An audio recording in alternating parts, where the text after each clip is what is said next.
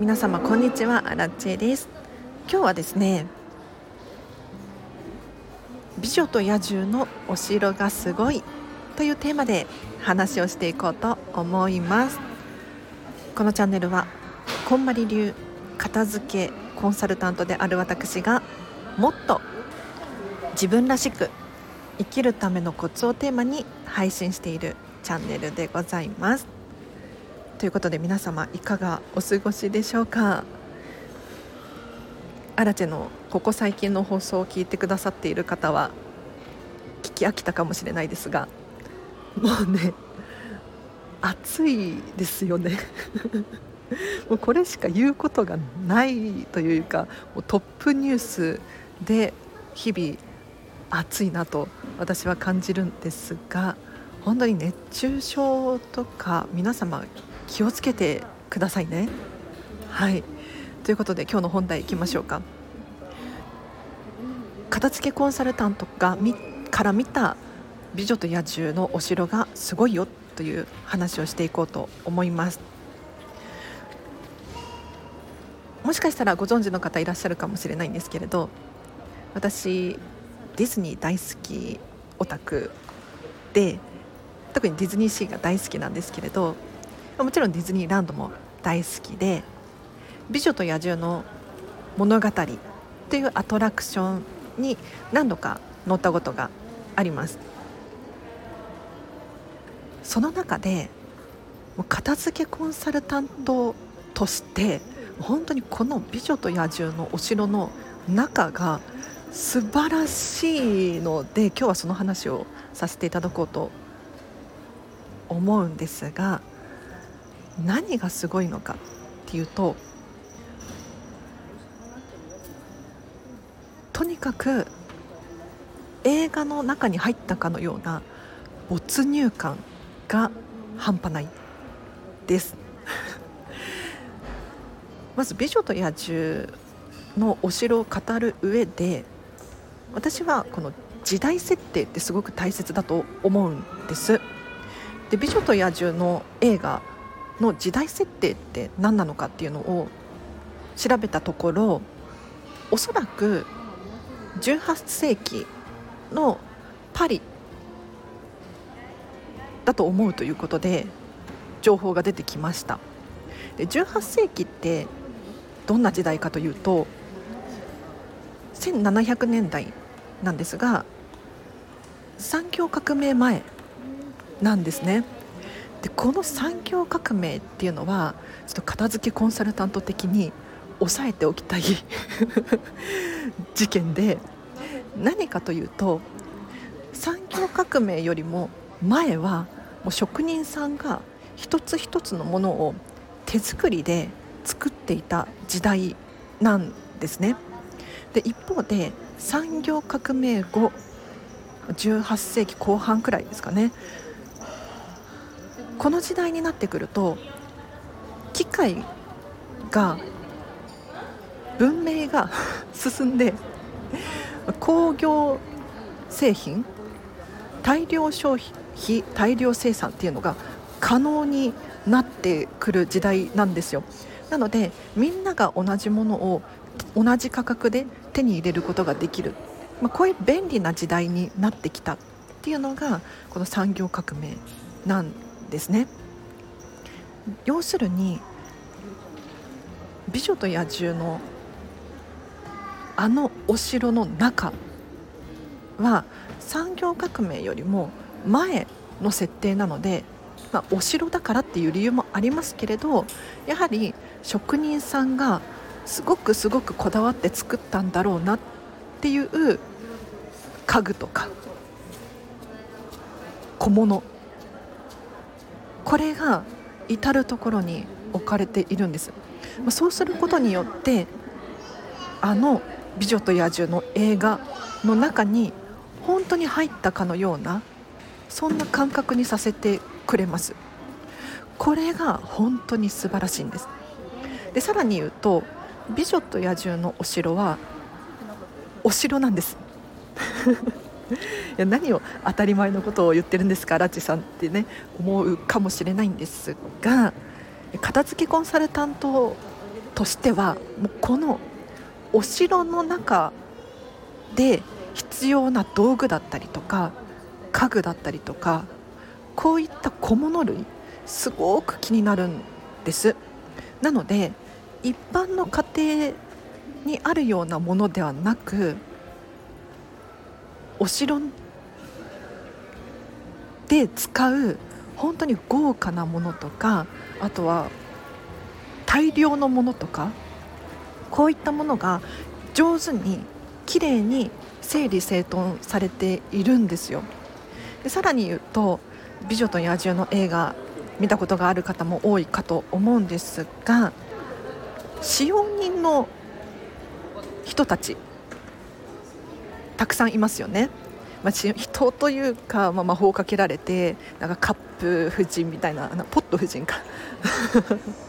とかたくさんいるんですけれど要するにお城に住んでいる王子もいれば使用人の生活っていうのもあるわけですでこの使用人の生活っていうのもこの「美女と野獣」の物語というアトラクションの待ち列で再現されているんですよね。なので掃除道具が保管されていたりとかキッチンどういうふうに収納しているのかなとか、まあ、お城で使うであろうろうそく、まあ、当時は電気がなかったようなのでたくさんたくさんキャンドル系が保管されているんですけれどこれがやはり一般の家庭での保管方法とは違い使用人の人たちがどこに何があるのか全員が把握できるように見るだけで分かるそんな収納になっているんですよ。ここが本当に片付けコンサルタント的にはやはり大勢の人が使う共有の場所だからこそこういう収納の仕方なんだろうなっっていうのを想像することができて時代背景もそうなんですけれど普通のお家ではなくやっぱりここはお城であって使用人の人たちがこれをこういうふうに使っているんだなっていうそこまでストーリーが見えてくるのがすっごく面白いので「美女と野獣」の物語に乗った際はですねこの町列の小物とか家具とかにもぜひ注目をしていただきたいなと思います。では今日は以上です。いかがでしたでしょうか？もうねこのアトラクション私も大好きなんですけれどとにかく一つ一つの小物がこだわってるなって感じられます。なんだろう例えば書き物机があるんですけれどこの書き物机も立派なんですよね、えっと、本がちょっと並んでいって羽ペン？羽ペンじゃなかったかな？なんかペンが置いてあってインクが置いてあってでメモが置いてある。ですけれどもうそれが一つ一つがやはりお城にはこういうものが置いてあるんだなっていう深い納得がいく そういうものが置いてあってああなんて美しいんだろうっていうレベルのものたち。これが心地よいですよね。でアトラクション乗ってからもまあ、ネタバレになっちゃうかもしれないんですけれどもう映画のワンシーンワンシーンが再現されているんですが不要なものが何一つない、まあ、そりゃそうかもしれないんですけれどいやこれは素晴らしいんですよね。でよくよく見るとこうお皿の柄とか ケーキとかも忠実に再現されていてさすがディズニーっって思います。でおそらくお城に関してもこう建築様式だったりとか壁紙とか天井とかの作りも当時のパリを再現してるんじゃないかな。しているだろうな。っていうところに感動します。これちょっと語り尽くすと長くなりそうなので。ここまでにしますね。お知らせがあります。フェムパスさんでウェブ記事を書いております。フェムパス片付けで検索していただくかリンクを貼っておきます。ぜひチェックしてください。そしてインスタグラム、ツイッター、スレッズやっております。ぜひリンク貼っとくのでこちらも合わせてフォローしていただくとアラチェの励みになります。そしてこのチャンネルのリクエストやご質問などコメントレターで募集しております。お気軽に送ってみてください。それから新たにお仕事のお問い合わせがあるという方いらっしゃいましたらお問い合わせリンクを貼っておきますのでそちらからお気軽にお問い合わせください。例えば片付けレッスン受けたいですとかうちの学校や企業で片付けのワークショップできますか？とか例外的にこうこうこういうことできますか？こんなコラボできますか？などなどちょっとアイディアがあれば荒地に教えてください。こちらはメールで返信いたしますので必ず返信が届くメールアドレスで送っていただけるといいと思います。ではこんなものかな？ああと1個こんまり仲間にお知らせがありまして8月の頭にですね東京こんまり交流会というのを開催いたします。こちらは東京在住でなくてもどなたでも参加できるのですがご飯をね食べながらちょっとこんまりコンサルタントとしての悩みとか私最近こんな感じなのっていう近況報告とかあとは初めましての方とかもねたくさんいらっしゃると思うのでぜひ交流しましょう。詳しくは Facebook のこんまりグループに詳細が出ていますのでそちらから検索してお申し込みが必要です。お申し込みいただければなと思います。では今日は以上です。ちょっと最後に雑談いいですか？今日ね実は私の大好きなディズニーシーのホテルミラコスタベッラビスタラウンジで朝食を食べてきたんです。もう本当に嬉しい。あの私最近気づ気づきまして何かというとベッラビスタラウンジって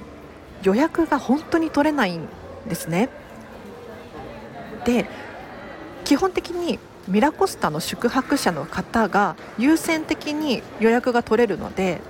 宿泊していない、まあ、私のような一般の予約っていうのはほぼほぼ取れないんですよ。よっぽどキャンセル待ちとかをするしかないんですが最近気がついたのがベラビスタラウンジの朝食遅い時間空いてます。空いてますよ皆さん。予約なくても入れる確率がすごく高くて、えっと、ディズニーのオープン前はやはり混雑します。みんなね朝ごはんを食べてからディズニーシーで遊ぶディズニーランドで遊ぶみたいなので混雑するんですけれどそうではなくってちょっと遅い時間の朝食に行くと結構な確率で入れるんですよ。で今日もワンチャンいけるかなと思い行ってみたら入れてくださってもう本当に大感謝です。でさらにさらにビッグニュースが私の大好きな推しキャストさんもう女神と呼んでるんですけれど女神がいらっしゃったんですよ。もう本当に大興奮。もう最近女神に会えていなくてベラビスタラウンジは結構頻繁に月1くらいかな。足を運んでいるんですけれど女神半年ぶりくらいに会いましたね。いやー嬉しかった。女神の方が気づいてくださって。荒木さんって声をかけてくれてもう名前を覚えていてくださってる時点でもう本当に女神じゃないですか。大興奮。ただあのディズニーオタクの皆様気をつけていただきたいのがベッラビスタラウンジ含めディズニーホテルではどうやら無料のガーラント配ってないんですよ。でディズニーランドのディズニーシーのパークの中だと今無料でガーラントガーランドの紙をね配ってるんです。でこれ何かというとそのガーラントっていう紙に「サンキュー」とか「ありがとう」とかって書かれていてでこれを切り取ってキャストにプレゼントしたりとか、まあ、大切なお友達に渡したりとかできるものがあるんです。でこれを私は女神に渡したかったんだけれどミラコスタでは配ってないんですとかっておっしゃっていてもう本当に残念。家から持ってこればよかったなんで持ち歩いてなかったんだろうっていうもう本当にショック。なので皆様あのディズニーホテルに推しキャストがいるとかガーランドを渡したい人がいるっていう場合はディズニーランドやディズニーシーの中であらかじめガーランドの紙を受け取ってこれキャストに言えばもらえるのでこれを受け取ってそこで準備をしてから ホテルのキャストさんにお渡ししましょう。はい。では今日は以上です。皆様お聞きいただきありがとうございました。今日もハピネスを選んでお過ごしください。あらでした。バイバーイ。